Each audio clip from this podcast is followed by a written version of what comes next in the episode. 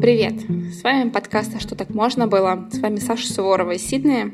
И Олег Данилов из Санкт-Петербурга. Сегодня мы поговорим об общественном мнении. Саша меня в течение всего подкаста будет убеждать о том, что мир прекрасен и можно делать что угодно.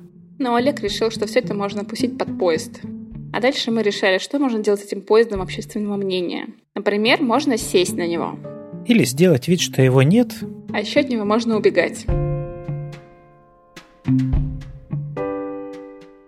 Тут интересная тема, связанная с отстаиванием своей правоты. И вообще с отстаиванием своего мнения и, не знаю, зависимости или независимости от чужих комментариев.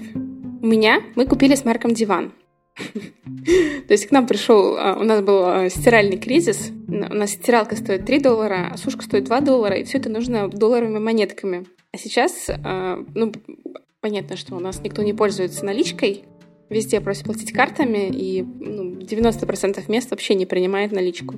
Ну, то есть найти доллары для стирки — это прям большое испытание. Нам зашел друг и принес нам семнадцать долларов монетками, потому что они у него валялись по дому, и ему, они ему не нужны. Мы что-то разговорились, и он сказал, что теперь, ребята, вот представьте, если этот карантин навсегда, что бы вам не хватало для счастья в этой жизни. Мы с Марком такие, ну, нам нужен маленький диванчик, такой двухместный, чтобы, ну, вот удобно было вместе смотреть какой-нибудь сериал. Пошли, заказали диван, вот, типа, вечером, там, в восемь или в девять вечера. То есть вы начали готовиться к вечному карантину таки? Мы начали готовиться к комфортному диванному при просмотру сериалов. И на следующее утро я от этой компании получаю рассылку. Типа, «Хей, у нас началась распродажа, как она, пасхальная. Пасхальная распродажа, скидка двадцать пять процентов». Я такая, ничего себе. То есть мы могли сэкономить сто шестьдесят долларов и не сэкономили. Думаю, дай-ка я напишу им письмо. И скажу, и попрошу. Ну, в общем, скажу что-нибудь. Вдруг они мне дадут денег. Ну, во-первых, с моей стороны для меня это звучало резонно, потому что с момента покупки не прошло еще даже суток, они еще не доставили, и я такая, ну, типа, напишу им, что, типа, можно я вообще отменю сейчас заказ, а потом сделаю заново, потому что в этой страшной ситуации с вирусом хочется сэкономить денег. То есть я решила быть абсолютно честной, типа, да, у вас скидки, а я хочу сэкономить. Они такие, да, окей, и тут же сделали рефаунд, то есть вернули мне эту разницу денег, вообще без проблем. Я была страшно горда собой. Просто невероятно, что я такая молодец, не постеснялась. И написала, и все сработало. Звучит очень логично. В рамках наших реалий это, в общем, ну, скорее всего, бы точно так же сработало, просто потому, что у тебя есть возможность в течение двух недель вернуть, вернуть. товар. Да, ну, то есть очевидно, что ты возвращаешь, тебе возвращают полностью деньги, и ты тут же его покупаешь за меньшую стоимость. Поэтому чаще всего магазины просто не парятся и возвращают эту разницу, ну, потому что они тоже понимают, что у тебя есть такая техническая возможность, и это скорее им осложнит дело, ну, связанное вот с этими вот возвратами, там еще что-то такое, да. Да, но это же страшно. Ну, то есть если бы он приехал и простоял дома уже дня, дня два или три, и потом бы они анонсировали вот эту свою распродажу заячью. И я не уверена, что я бы написала это письмо. А чего страшно было? Слушай, ну не знаю. Мне кажется, это как... Это что ли как просить у кого-то денег в долг? Ну не в долг, а типа, типа «Хей, у тебя есть деньги? Дашь поносить?» Ну типа я же уже совершила покупку. Это мой осознанный какой-то выбор был совершить эту покупку вот по этой стоимости, а не ждать каких-то распродаж. И она уже приехала, и я уже пользуюсь. Ну, то есть что-то такое. Я поясню сейчас, да? Я когда вот спрашивал, я думаю, что тут в этом месте, ну, на мой взгляд, есть два варианта э, ответа, принципиально разных, наверное, э, которые... И, и мешают задать такой вопрос или попросить об этом. Первый – это когда ты думаешь о том, что... Ну, даже не думаешь о реакции от людей, которые, к которым ты обращаешься со своей просьбой, а, а просто думаешь о том, что, ну, наверное, так делать неприлично. То есть такой ведешь внутренний монолог такой, да, там, ну, вернее, диалог, но, по сути, все равно сама с собой как бы так про то, что да, наверное, я уже сейчас это сделала, и, в общем, так делать как-то хорошие девочки так не делают, да, или приличные люди так не поступают. Ну, то есть такие классические какие-то варианты, которые у нас есть у всех так или иначе, как, как какой-то набор вот этих вот убеждений. У меня, у меня хорошее есть. Подожди, у меня хорошее есть. Они подумают, что я бедная. Вот, а это уже другая штука. Смотри, если ты думаешь просто про себя, это один вариант. Ну, например, так неприлично делать. Если я сейчас обращусь к кому-то с просьбой о возврате части денег, то я стану неприличной. А неприличной быть плохо. И это, в общем, ну, такой, такая часть, в которой вот их еще как будто даже и нет. То есть тебе достаточно вот мысленного этого разговора с собой. А второй вариант – это когда ты их все-таки уже мысленно включаешь. И тогда ты останавливаешься не потому, что там что-то внутри тебя мешает это сделать, а тебя скорее, ну, как-то уже ты предвкушаешь их реакцию. Причем, скорее всего, головой ты знаешь точно, что, ну, они же нормальные люди, да, они цивилизованные люди, они это не скажут, они так не напишут. Но все равно где-то кто-то в глубине тебя подсказывает, что они так не напишут, но они точно так подумают. Они подумают, что ты бедная, они подумают, что ты... Наглая. Наглая, да-да-да. И в этом смысле, когда я, да, я спрашиваю там, ну, вот про то, что, да, чего страшно, можно обойтись простым ответом. И, в принципе, мы чаще всего так и делаем, да, когда говорим, ну, просто ну, как-то вот... Я довольно быстро поняла, что вот я так не могу сделать. Задать им этот вопрос. Но хорошо бы, да, вот чуть-чуть как бы продолжить это. А, то есть понять, либо во мне есть какое-то убеждение, которое мне мешает это делать, либо я уже предвкушаю столкновение с другими людьми, пусть даже вот такое очень воображаемое, да, и где люди, пусть даже напрямую не скажут, но точно подумают, или они потом будут обсуждать. То есть они даже тебе вернут деньги, но потом будут говорить о том, что вы представляете, какая-то русская вот с такой наглой просьбой обратилась. Они там русские, все такие. Мне хорошо, я в этом плане Марка подставила, потому что мы с его почтой общались. А это, кстати, было легче, потому что они не знали, кто с ними общается. Пусть про него думают, да. А мы правда так часто делаем, да, ну, вот именно про вот это, да, то есть мы, мы начинаем думать, что начнут говорить или думать наши коллеги, или что они начнут про нас сплетничать. То есть они мне впрямую про это не скажут, они мне улыбнутся, но потом в курилке или за чашечкой чая они там все объединятся и начнут именно про меня рассказывать. И тогда мы замираем и ничего не делаем. Ничего не просим, ничего не говорим и максимально стараемся не выделяться вот из окружающей среды. Ну, то есть просто вот мимикрируем и стараемся быть максимально нейтральными. Да, вот этот шаг очень, очень важный. Я имею в виду вот этот шаг проделать, не просто сказать «мне страшно» или «я там...» Или еще иногда, знаешь, люди, когда там спрашиваешь у них, они просто говорят «ну, это не мое». Типа, это вот мне не свойственно подходить к другим людям и что-то у них спрашивать.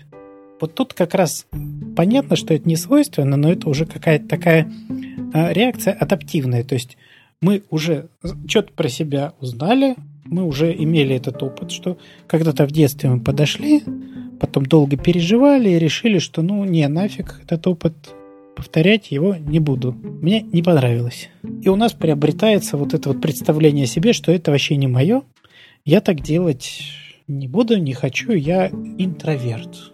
Ну классная же такая это, заглушка для вот всего этого, да, сказать, я просто интроверт. Чего вы ко мне а самое смешное, что это не имеет никакого отношения вот к этому. Ну, то есть часто тем, что ты говоришь, что я интроверт, а ты закрываешь какие-то другие дыры. То есть ты такой, я интроверт, поэтому я не люблю делать презентации, допустим. Хотя это вообще про другое. Абсолютно. И вот этот шажок было бы неплохо проделать каждому, ну, если есть желание разобраться реально, что останавливает, есть желание, возможно, как-то это поменять. Ну, то есть, если хочется научиться отжимать у магазинов деньги... Я вчера отжала бананы. О, спасибо тебе большое, кстати. Да, меня просили, меня просили передать отдельно, чтобы это вошло, может быть, даже в подкаст. Да, спасибо за, за присланные фрукты. Это было очень приятно и прикольно. Ну, тоже какой-то, какой-то современные особенности современной коммуникации, сервиса, когда вы, находясь в Австралии, заказываете доставку фруктов в Петербурге. Есть еще такой момент, ты когда сделаешь что-то и потом фрустрируешь, а что этот человек подумал? Если я, не знаю, подарил кому-то книжку, а потом решила, что эта книжка была совершенно неподходящая этому человеку, и, боже, он теперь про меня думает, что я, не знаю, сатанист. И можно же пять лет варить эту мысль, избегать этого человека, потому что я думаю, что он думает, что я думала, что он думает, и не общаться. Я обернулся посмотреть, не обернулась ли она, чтобы посмотреть, не обернулся ли я. У меня была такая съемка. Я, значит, сделала съемку, и я считаю, что я сделала ее плохо. Ну, мне ничего не сказали, мне за нее заплатили, она висит на сайте у этого человека. Но я до сих пор думаю, что, боже, мне надо написать этому человеку, мне надо позвонить, мне надо сказать, мне надо ему сообщить про мою боль, что я очень плохо сделала эту съемку, и я очень хочу переснять, потому что это, ну, совершенно ужасно. Но уже прошел срок давности, и мне кажется, что если я сделаю это через четыре года, это будет довольно странно. Знаешь, я думаю, что э, это какая-то такая история, которая, возможно, касается только тебя. Я имею в виду, что если ты его поп- скажешь, что тебе это не понравилось, и ты хочешь переделать, то, возможно, это ну, нужно только тебе. Да, я и, знаю. Возможно, ему это не нужно, и ему не понравится твой результат, который будет устраивать тебя. Даже, то, есть, так, то есть первый раз я сделала плохо, мне показалось, что ему не понравилось, а второй раз я сделала, а ему на самом деле не понравилось. Это же прям вообще ужасно. И, и, и вот, да, это правда ужасно, и в этом смысле я думаю, что, ну, как мне кажется, очень разумно вообще-то спрашивать, понравилось ли. Тогда же можно услышать настоящий ответ. А это еще страшнее, чем то, что у тебя Ты в голове. Ты знаешь, я думаю, что нет. Я думаю, что страшнее, чем то, что у тебя в голове длится уже несколько месяцев или лет. Практика показывает, в общем-то, что когда мы услышим, ну, действительно ответ, мы его в состоянии как-то пережить, обработать, и через некоторое время он у нас уходит. Ну, вот из этого вот он перестает у нас крутиться. Это то самое, что называется завершенным гештальтом. А когда у нас это не завершилось, то мы тогда начинаем это все достраивать, и это может длиться бесконечно. Поэтому, ну, правда, на мой взгляд, тут наиболее естественно. Это, это, да, это нужно когда-то на это решиться, это правда. Но это самый простой в итоге способ понять, как все завершилось. То есть спросить клиента, устроило ли его то, что ты сделал. Это не означает, что ты будешь переделывать. Ну, потому что работа сделана, ты получила свои деньги, да. Но вот получить этот фидбэк, а если не устроило, то что не устроило? А если устроило, то что устроило? Ну, я про то скорее, что мы, в принципе, очень часто задумываемся, что в какой-то момент подумали другие люди, и додумываем за них. Правильно, так я же про это же, что мы избегаем тем самым, ну, такого очень понятного и прямого действия. Мы избегаем задать вопрос. А что ты про это думаешь? Потому что пока я об этом думаю, все может быть очень хорошо, и человек меня одобряет. А если я буду точно знать, что он меня не одобряет, ну, ты меня разорвет на маленьких медвежат. Если ты думаешь, что человек тебя одобряет, то, скорее всего, ты про это не думаешь дальше потом вообще. Логично. Раз тебя это не отпускает несколько месяцев или несколько лет, скорее всего, ты думаешь не об этом.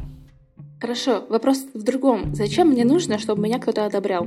Ну, типа, одобряешь, не одобряешь, да какая, в общем-то, разница. Главное, что я сама себя одобряю.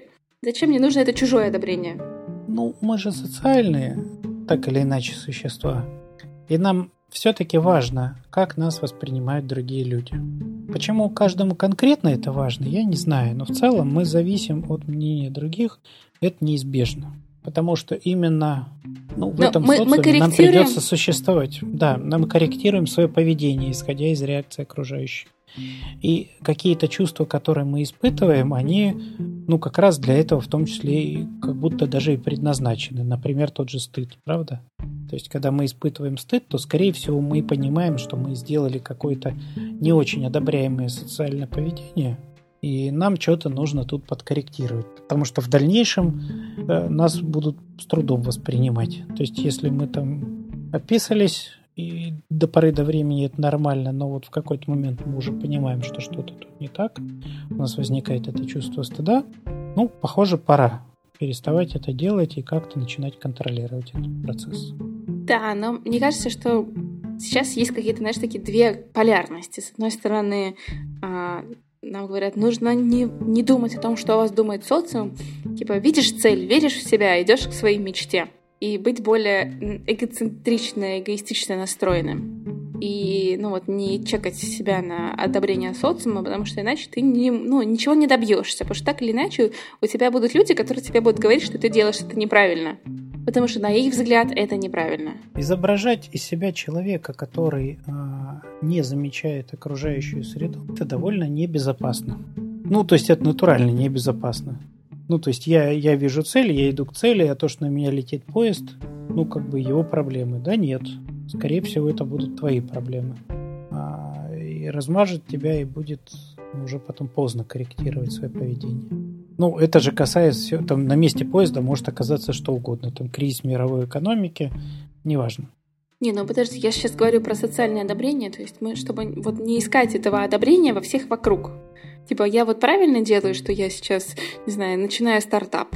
Вот у меня есть там сколько-то денег. Ты знаешь, я не думаю про одобрение. Я думаю про то, что... То есть, когда я говорил о том, чтобы узнавать, ну, вообще-то я просто могу узнавать, как люди к этому относятся.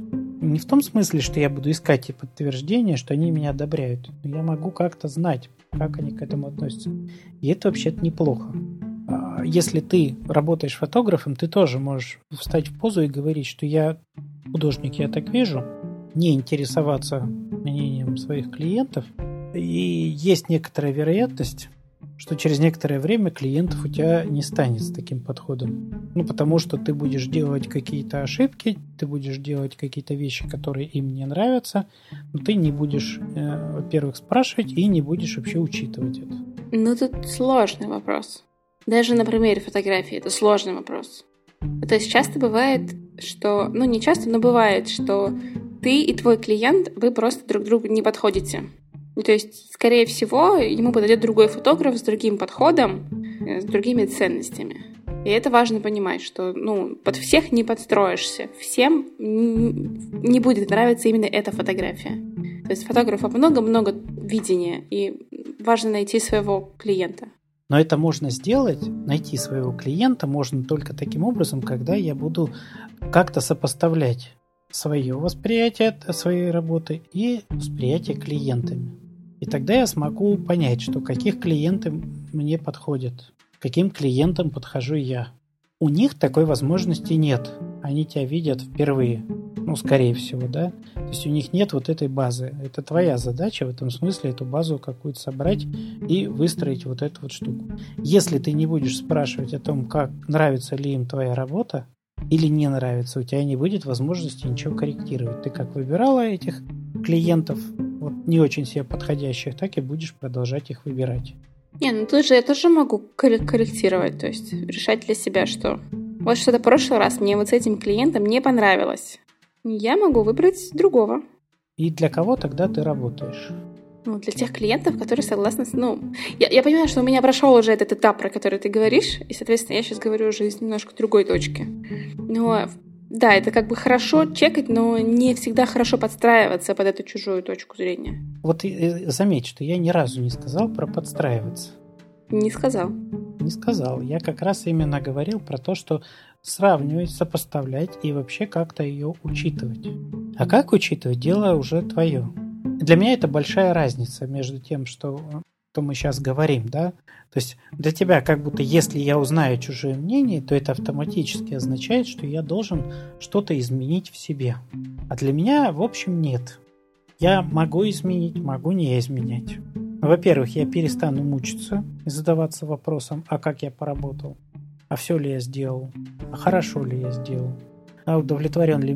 В любом случае, так или иначе, да, но если ты, вот если я там точно работаю для клиентов, психотерапия это все-таки ориентировано на то, чтобы клиентам стало а, как-то лучше. Я не могу себе позволить работать. Это будет очень странная психотерапия, но она даже перестанет быть психотерапией, если я буду туда приходить со словами «я точно знаю, как вам будет лучше» или «я сюда прихожу для того, чтобы мне стало лучше».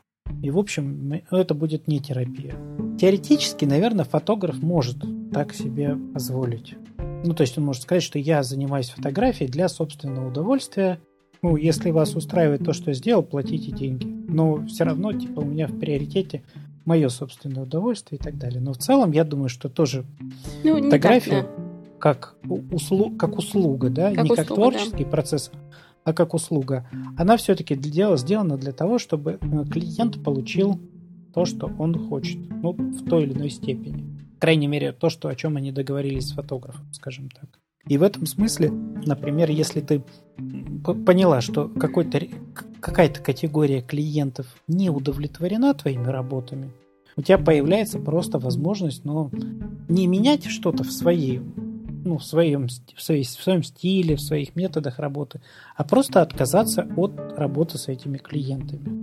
Да, но я сейчас начала говорить не про, немножко не про эту тему, а все-таки про тему того, что я пытаюсь залезть другому человеку в голову, понять, что он думает про меня, и как бы угодить этим мыслям. Вот такая многоходовочка. Просто рабочие отношения все-таки они немножко по-другому складываются. То есть тут есть несколько вариантов. Там я могу снимать а, по запросу клиента, по его брифу, и это будет не то, что я снимаю, допустим, обычно девяносто процентов моих съемок, и делать какую-то журнальную ретушь. Но я могу и отказаться от этой съемки, сказать, знаете, я вот не делаю журнальную ретушь, это вот противоречит моим стандартам. У меня есть этот выбор. То есть я без того, что я пытаюсь понять, что вот это она пришла ко мне на съемку, и, наверное, она хочет вот это. И я вот этому, наверное, пытаюсь угодить. То есть мне кажется, все-таки в рабочих отношениях, ну, в моем случае этого очень мало. То есть я всегда очень четко знаю, что я делаю и что человеку надо, потому что я его брифую до съемки. Класс.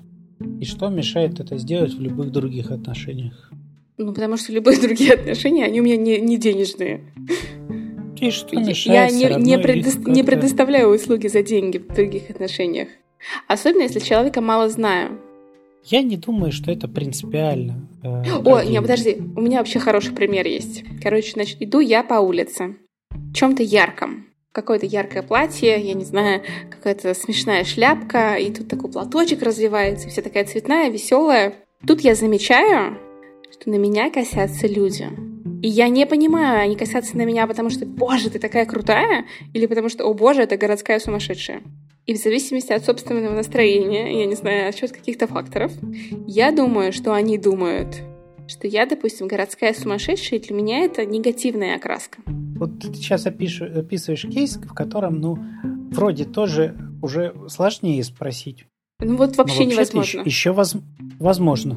Это чтобы до конца быть городской сумасшедшей, такой подходишь и такой, «Эй, ну что, клевая или не очень?» И такие, да классно, супер, супер, очень нравится. Я такая, да, все, короче, пошел я.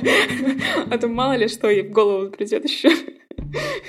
Ты знаешь, я думаю, что, ну, правда, это какая-то такая история для меня очень интересная. То есть, во-первых, почему ты одеваешь ярко, если знаешь, что тебе не очень комфортно, когда на тебя люди обращают внимание? Ну, я сейчас привела как, при, как пример яркое. Я понимаю.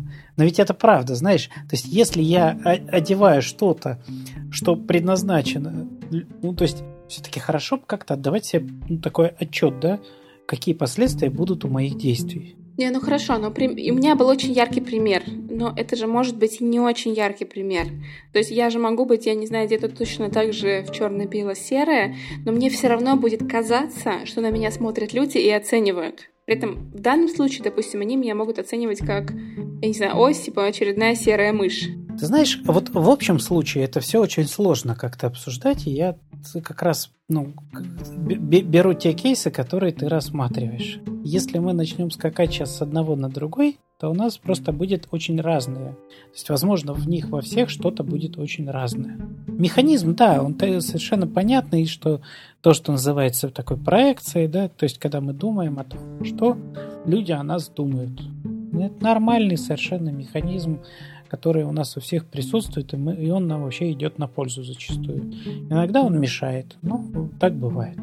Вот. Ну, просто как бы каждый из этих случаев, он уже, уже чем-то интересен, там какие-то свои нюансы есть, которые, в общем-то, и ну, делают его интересным. А в целом он становится, когда мы просто про него говорим, он такой сухой и неинтересный. Но есть и есть такой механизм. В общем, он ну, как-то и, и, и ничего с ним делать не надо, он полезный.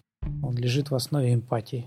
Ну, то есть способность представить себя на месте другого человека и как-то за него что-то подумать, почувствовать. Она же, в общем, и есть эмпатия. Да, но не оценить себя чужими глазами. Ну, это такое побочное последствие. Ну, в общем, тоже на самом деле не самая плохая штука. Если я э, нахожусь в Чечне и собираюсь выйти... О, вот смотри, у меня нет, ну, нет там, детей. Ты, ты, ты в короткой юбке, а я с накрашенными губами. Вообще неплохо бы вначале как-то, правда, представить, как нас оценят. Ну, и, и, в рамках какие традиций. Будут у этого последствия. Ну, да, да. да это, это, согласись, это не самый плохой механизм в данном случае. Но он мне кажется, сильно... вот это вообще не про эмпатию, это про, просто про твои рамки действительности. То есть ты чекаешь, это нормально в этой ситуации или нет? Да, да, это как раз то, что я и говорил тебе, что если мы не учитываем социальные, какой, ну, оценку вот социума, то это небезопасно становится, если мы полностью это игнорируем. То есть мы рискуем действительно быть побитыми камнями. И мы потом можем устраивать э, какой-нибудь марш протеста по этому поводу. Мы будем говорить, что как же так, почему они делают ну, то, что вообще-то запрещено Уголовным кодексом, и что да, почему мне нельзя вот пройти вот в таком виде по центру Грозного? Можно, но только это придется делать через полгода после того, как выпишут из больницы. Мне кажется, с родителями это очень такая, вот эта тема очень хорошо работает с родителями. Потому что насколько я хорошая мама, как меня другие мамы оценили относительно моего ребенка. Ну, то есть то, что мы всегда ставим, ну не всегда, это я очень громко говорю, конечно. То есть часто бывает, что мнение окружающих, которые у нас в голове, даже которые нам обычно не высказали, мы ставим выше своей собственной оценки. То есть это вот этот страх быть э, черной и белой вороной, страх быть ин- инаковой. Тут сложно, тут надо все-таки разбираться в каждом отдельном случае, что за страх. Потому что это может быть, правда, страх, например, отвержения. Что мамы, с которыми я сейчас вот на одной детской площадке, меня осудят и в свой узкий круг больше принимать не будут. И буду я выходить здесь одна. И для меня ситуация отвержения, она плохо переносима. Тогда я начинаю, да, действительно, как-то либо их копировать, либо, ну, просто делать какие-то вещи, соответственно, исходя из вот этого вот предположения, как, что я должна делать, чтобы им было, ну, чтобы они меня оценили хорошо. Да, возможно, это вот, ну, страх какой-то отвержения, может быть. Возможно, у меня вообще есть, знаешь, к ним это напрямую не относится, но у меня есть в голове вот то, о чем я говорил, да, какие-то убеждения о том, что надо быть хорошей мамой. Это раз. Хорошая мама – это мама, которая, у которой послушный ребенок. Это два. Ну, что-нибудь такое, да, вот некий набор таких вот убеждений. И тогда я просто вот им, ими и руководствуюсь. И думаю, что да, они меня сейчас увидят. То есть там такая, знаешь, цепочка, она, в общем, идет, ну, скорее как-то ее можно рассматривать как некую цепочку, которая друг за другом идет, что они сейчас меня увидят и поймут, что мой ребенок, например, капризный. А у капризный ребенок может быть только у плохой мамы. Значит, я буду плохая мама. Плохой мамой быть нельзя. Через вот это вот представление других людей мы все равно, скорее всего, уткнемся в какой-то вот в какие-то ограничивающие нас убеждения. Ну хорошо. Понятно? Да, да, да. Ну тут просто мне кажется про материнство, так как у меня нет детей, то есть у меня нет, у меня нулевой собственный опыт, то я могу ну, только из каких-то разговоров с подругами, соответственно, ну то есть мне очень мало есть что сказать. А мы, а мы все равно уткнемся в любых вот этих вот штуках. Когда мы думаем о других людях, все равно за этим еще одним шагом стоит вот некие убеждения, которые нас ограничивают. Ну, например, люди подумают, что я городская сумасшедшая. Это первый шаг, да? А следующий шаг, ну, очевидно какой, да? Нет. Городской, ну, городской шум, сумасшедшей быть нельзя, это плохо. А, вот этот шаг. Угу. Да, ну, то есть, а кто сказал, что городской сумасшедшей быть нельзя, и кто сказал, что это плохо? Но мне кажется, вот лично в моем случае это про слишком много внимания. О, прекрасно. У тебя другое, да? Привлекать слишком много внимания – это плохо. Ну, это неприятно, я бы так сказала. Ну, то есть, вот на самом деле эту штуку проделывать можно. Конечно, можно и самостоятельно, чуть лучше это легче проделывать в терапии. Ну, поиск вот этих самых э, ограничивающих нас убеждений. Ну, правда, эту часть не, не очень просто самому сделать, но это гораздо проще делается с терапевтом. Хотя, я думаю, возможно и самому, ну, при некотором навыке. Но все равно это нужен некий опыт работы с терапевтом, скорее всего, да, чтобы понять, как это проделывается. Вот поиск вот этого убеждения внутреннего, которое мне... Оно может быть хорошее. То есть в целом у нас же есть эти наборы убеждений, которые нам, ну, в целом как-то даже не, не плохи. Ну, то есть, например, курить плохо. Не самое плохое убеждение. Пить вредно, да. Наркотики сокращают жизнь. Ну, в общем, в целом не самые плохие убеждения, которые, очевидно, если им следовать, ну, свою функцию не, неплохую выполнят. Хотя все равно это нас ограничивает. То есть мы можем это не использовать в виде вот такого убеждения, да, а сформировать это как свое собственное видение и представление. Тогда это будет еще более эффективная штука, когда я знаю про то, что вот я понимаю, что я это не хочу, а не просто потому, что я опираюсь на некоторое такое вот вбитое, ну, оно как до поры до времени работает, а потом может просто перестать работать, если это не мой собственный опыт. Мне кажется, тут же еще вот эта вещь есть, которая... Типа, быть городской сумасшедшей плохо, и я это принимаю. Ну, типа, ну вот такая вот я. Согласная. Это правда. Но тут, понимаешь, мы это часто принимаем не... Ну, не... Как это? Это вот то, что любят гештальтисты называть непереваренным, что ли, да, таким. То есть, когда мы берем вот что-то и, в общем, до конца не понимаем все-таки, что мы туда вкладываем, и до конца не понимаем, почему мы это принимаем. Ну, то есть так чуть-чуть раньше заглатываем, чем оно вообще-то, ну, там, чем его хотя бы даже проживали. Вот. Почему плохо быть городской сумасшедшей? Что именно плохо? То есть, если вспомнить, там, например, какие-то истории из средних веков, то шуты, например, да, которые, в общем, ну, как-то больше, вот как раз и подходили на эту роль там, городского сумасшедшего, да, они были весьма неплохи. То есть это зачастую были образованные люди, которые, тем не менее, да, они привлекали много внимания, они говорили какие-то глупости, и за этими глуп смешили своих господ, при этом зачастую они были там дворянами, могли быть дворянами, и они, помимо этого, могли там какие-то колкости говорить, которые сходили им с рук, потому что у них было вот это вот самое... Первые стендаперы. Ну, скорее, они выступали в жанре прожарки тогда. Ну, я помню, что я совершенно точно зачитывался книгами Дюма, где одним из там, ну, вот там, где в «Королеве Марго», по-моему, там еще где-то, ну, то есть были персонаж, был персонаж, например, там, Шут, Шико. Сейчас не помню вообще-то, что это было, может, и ошибаюсь с названием произведения, но совершенно чудесный персонаж был. Умный, образованный. Ну, да, вот... То есть, чем плохо быть городской сумасшедшей? Мне кажется, это чем плохо привлекать внимание. Почему плохо быть в центре внимания? Почему плохо быть в центре и тут внимания? У меня, и тут я тебе скажу. А мне вот не нравится быть в центре внимания. Почему? Ну, не знаю. Как-то некомфортно. Я думаю, что когда ты... Вот, знаешь, и да, и нет. И особенно вот если взять твой пример, который у тебя выскочил, ну, так вот, когда я вышла в ярком, да? Ну, я думаю, что где-то есть вот это желание привлекать внимание иногда. Другое дело, что у меня не очень просто выносить это внимание потом. Ну, то есть вот, это, вот эта гамма переживаний, которая его сопровождает, это внимание, она плохо переносима, потому что там очень много вот этих фантазий, что я хочу привлекать не просто внимание, я хочу привлекать внимание, окрашенное в какой-то приятный, позитивный такой оттенок. Как там в фильме было, да, что я иду, а, а мужики падают, падают и сами в штабеля укладываются. Нет, ну смотри, допустим, мне нравится розовый цвет волос, но из-за определенных, не знаю, границ общества это считается ярким, привлекающим внимание, потому что это отличается от нормы.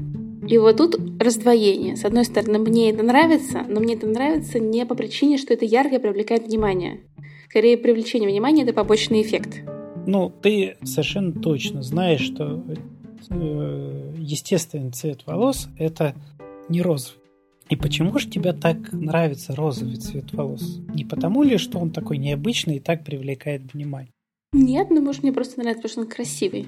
Это примерно, я не знаю, как ходить в платьях восемнадцатого века сейчас, когда мы живем в двадцать первом. Мне, может, нравится эта эстетика, но сейчас она не вписывается в эти рамки нормальности. И она бы привлекать больше внимания. Ну, по причине того, что она, ну, вот, не вписывается в этот круг. Я думаю, что, вот, знаешь, это вот, что значит нравится эта эстетика? Но это как трак и, и, Илона Маска. Вот кому-то нравится эта эстетика, но если он хоть выйдет на, выйдет на, этом, на улице, то все внимание будет к этому траку. Ты знаешь, я думаю, что мне нравится эта эстетика. Это когда я хожу, например, и понимаю, что да, эта эстетика мне нравится, но я в то же время понимаю, что времена сейчас другие. И тогда я хожу, смотрю кино, смотрю картины старые и получаю удовольствие. Или я иду, например, и... участвую в каких-то ролевых играх, играю в театре, ну, в общем, нахожу место и пространство, где я могу это ощутить и как-то почувствовать. У меня есть возможность это сделать. Если я выхожу на улицу в этом, ну, довольно наивно, да, но как-то думать, что я не привлеку внимания. Если я все-таки это делаю, то, скорее всего, моя цель именно привлечь внимание. Ну, спорно. Для меня, по крайней мере.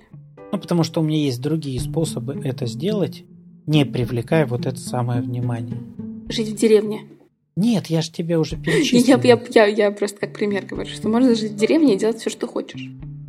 Я думаю, что тут важно как раз-таки все-таки это социальное взаимодействие, да, и оно вот, ну, как-то естественным образом, как раз, я думаю, вот те, кто э, все эти ролевики, все это сообщество, оно как раз именно про это, что люди хотят, ну, как-то почувствовать вот эту вот культуру, эстетику, ну, и не просто почувствовать, а каким-то образом ее примерить. И для этого есть вот определенный такой формат, где это вполне уместно. Ну, мы же можем задаваться себе вопросом, типа, а почему нам так важно вот это мнение со стороны? Что значит важно? Ну, в данном случае это вообще-то небезопасно, еще раз. Ну, то есть, ну, это наша базовая штука — заботиться о своей безопасности. Если я понимаю, что я сейчас выйду на улицу, а меня увезут в психиатрическую клинику... Не, ну не, ув- не увезут. Или заберут, потому что я мечом размахиваю, ну, заберут в полицию. Ну, это, это, это, в общем, небезопасно. Ты всегда по таким граням проходишься. Прям, прям, прям по совсем границам. Ну, я, я, я привожу примеры такие, чтобы было понятно, да, ведь э, если мы не будем, ну, если это будет происходить менее, что ли, явно выражено, там не так заметно это будет, но там это то же самое, эта небезопасность присутствует. Если я буду вести себя каким-то странным образом, ну, совсем отличающимся от принятого в социуме, тогда меня э, будут воспринимать специфическим образом, и у меня не будет возможности, ну, например, с кем-то взаимодействовать, там, позвать кого-то на помощь и так далее. Ну, то есть мы как люди, ну, как социальные существа, нам плохо это переносимо. Это небезопасно, это лишает нас возможности как-то контактировать с людьми, дружить и так далее. Вот, собственно говоря, про это речь, как мне кажется. Нет? Не знаю, но у меня как-то это все сейчас звучит как будто про что-то другое, чем для меня. А я скорее про то, что если все-таки руководствоваться здравым смыслом, ну, здравым смыслом в собственной голове, то есть не выходить, не размахивать мечом, не рубить машины, не выпрыгивать перед автобусом, то есть не делать вид, что я живу головой в четырнадцатом веке, а телом в двадцать первом. Это твои примеры, это твои примеры. Ты обвиняешь меня в том, что я что-то усиливаю и передергиваю, но примеры-то я беру твои. Не, я про родителей ничего не говорила с мечом. Ты говорила про другой век. Да, это же прекрасная вещь, шикарные платья. А, ну, в общем, я про то, что если все это использовать... А, не, ну, как бы не то чтобы на сто процентов, но модернизировать под нынешнюю реальность, то почему нет? То есть, если нравится ходить с корзинкой в платье Джейн Остин, позже, да, пожалуйста. Главное, смотрите, чтобы метро не заживало. Не вопрос. Ходите на здоровье, но понимаете, что вокруг сейчас люди не ходят с корзинками, и, скорее всего, вы будете привлекать внимание. Да, и если это для вас переносимое внимание, и оно сопоставимо с удовольствием от того, что ты делаешь, что ты хочешь, то почему бы и да? В этом смысле меня удивляют люди, которые после этого начинают ну, скорее говорить о том, что люди на меня что-то пялятся. Мне как-то кажется, что они нарушают мои личные границы тем самым. Хорошо, а вот смотри, ситуация вот совершенно нормальная. Вот иду я в своих черных штанах и белой рубашке, с сумкой, авоськой в кедах. Ну, то есть абсолютно вот как все. Среднестатистическое. Casual такой, да. Casual такой, да. И при этом мне все равно кажется, что люди на меня смотрят и оценивают. И думают что-нибудь, я не знаю, а, а чё ты такая простая? Чё у тебя рубашка такая странная? Не знаю, штаны не такие, как надо. Что-то, ну, в общем, что-то думают. Точнее, ничего не думают. Но я думаю, что они думают. Ну, мы сейчас не говорим про то, что там все вокруг думают, что я офигенная. Ну, то есть об этом не о чем говорить, если это просто очень приятно. Ну, да. И знаешь, я думаю, что и, и как, как-то вот, как будто вот на этом месте, да, ты останавливаешь свою мысль. Ну, предположим, действительно, э, изрядная часть этих людей смотрит на тебя и думает, что что-то в тебе не так. И дальше что? Ну, это же некомфортное состояние. Ну, вот для меня лично. Почему? Ну, то есть меня оценили недостаточно. Не приняли, я не знаю, не, не сказали, как это... Тут вот как а, раз вот это, да? Не, понимаешь, тут вот я... Да, я понимаю, что типа я не, не, не угодила какому-то вот тому человеку на третьем перекрестке, которого я вижу первый и последний раз в течение двух минут. То есть ты хочешь тогда а, понравиться всем? Всеобщую любовь, конечно. Ну, интересно.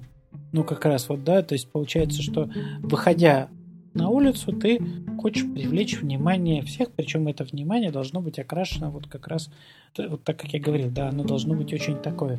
Э, Розов, все, ну, розовое короче, пони. Розовый пони. Что, что, что, штабеля, штабеля, штабеля, штабеля, да. Но они могут не падать, они просто... Они могут... Или вообще могут не обращать внимания. Это же тоже очень приятно, когда ты идешь, и на тебя не обращают внимания. Вот я думаю, это, знаешь, это как раз очень разные вещи, то, что ты говоришь. А, могут не обращать внимания, или я правда хочу, чтобы меня оценили все восторженно. В общем, это я все пытаюсь вести к теме, от которой ты отлыниваешь. Я пытаюсь вести к теме, что почему же нам так важно, чтобы в нашей голове другие люди нас принимали и одобряли. А, я не думаю, что это универсальные, понимаешь? Я, а я как раз к тому, что э, вот за каждым этим случаем стоит что-то свое. Но вот ты сейчас, да, описала ситуацию очень, тоже такую вполне понятную. Не просто так, что я не хочу, чтобы они меня плохо оценили. И ты сказала, что если они так будут, то это какая-то очень фиговая ситуация.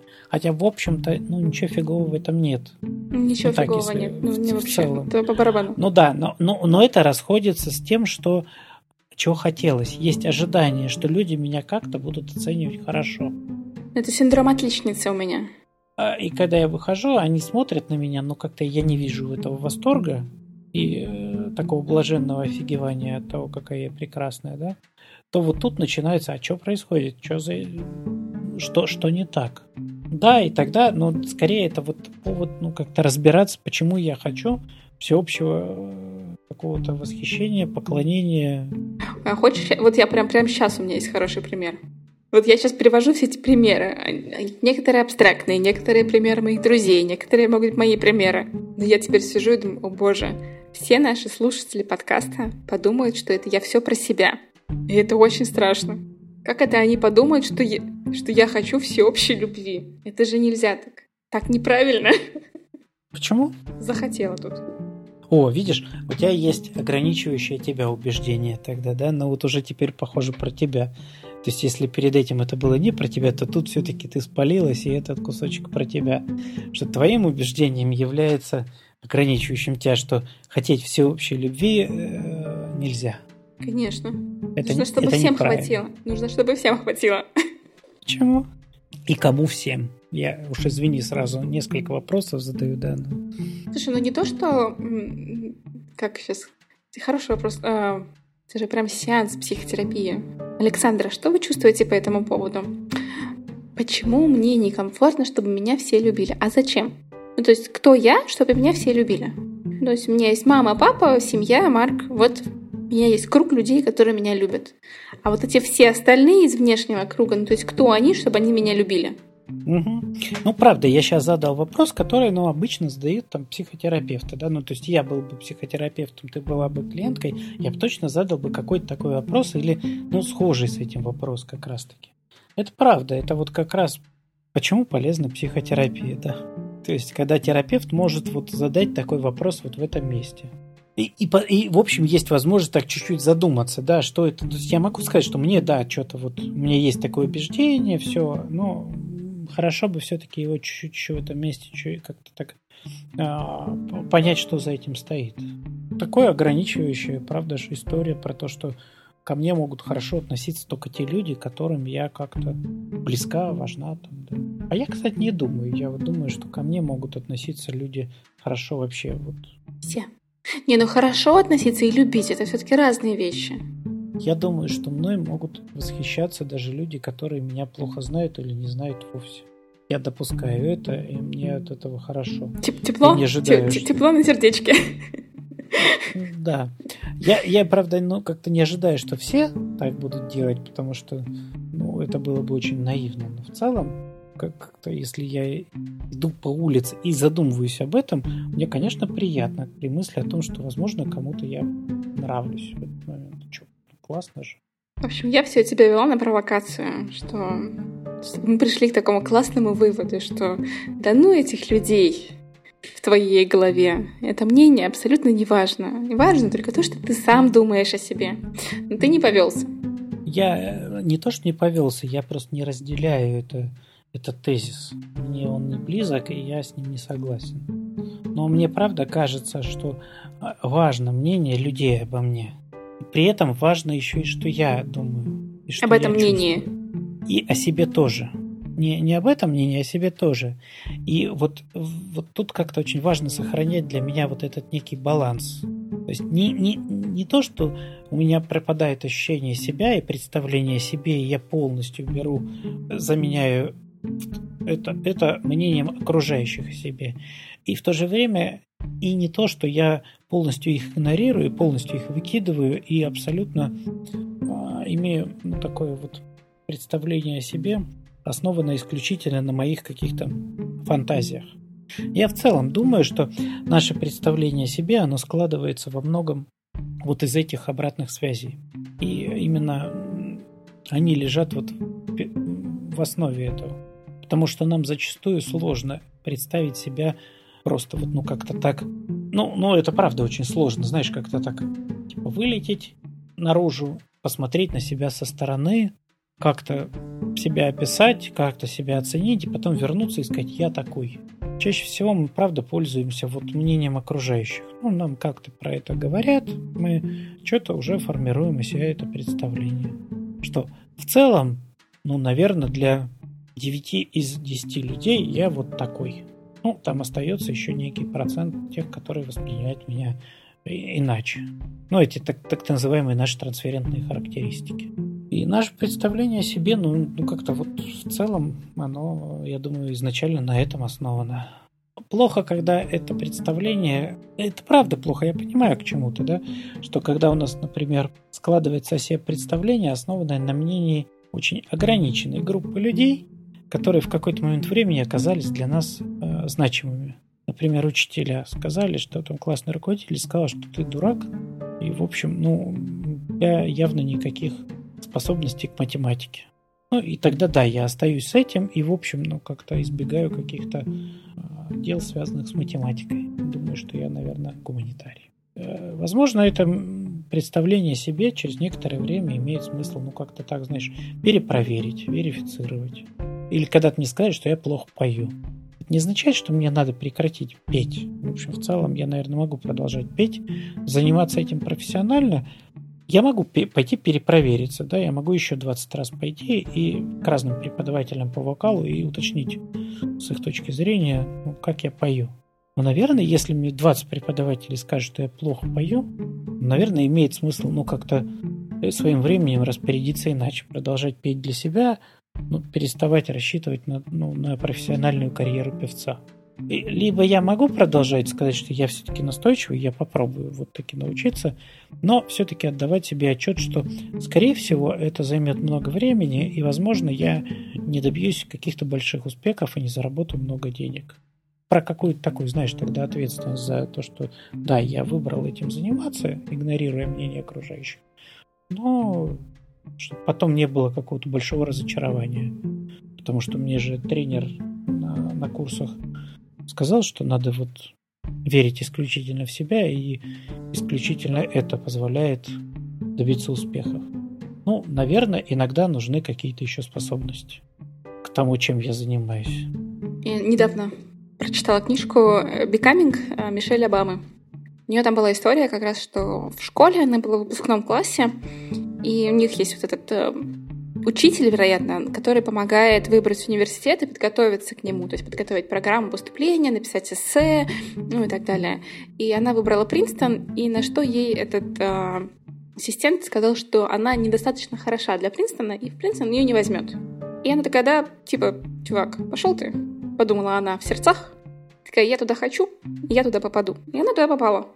Это как раз про то, что даже если вам говорят, что это невозможно, все-таки есть вариант все-таки попробовать и посмотреть, что из этого выйдет, и не всегда принимать это чужое мнение на веру. Да, безусловно. Ну что, записались?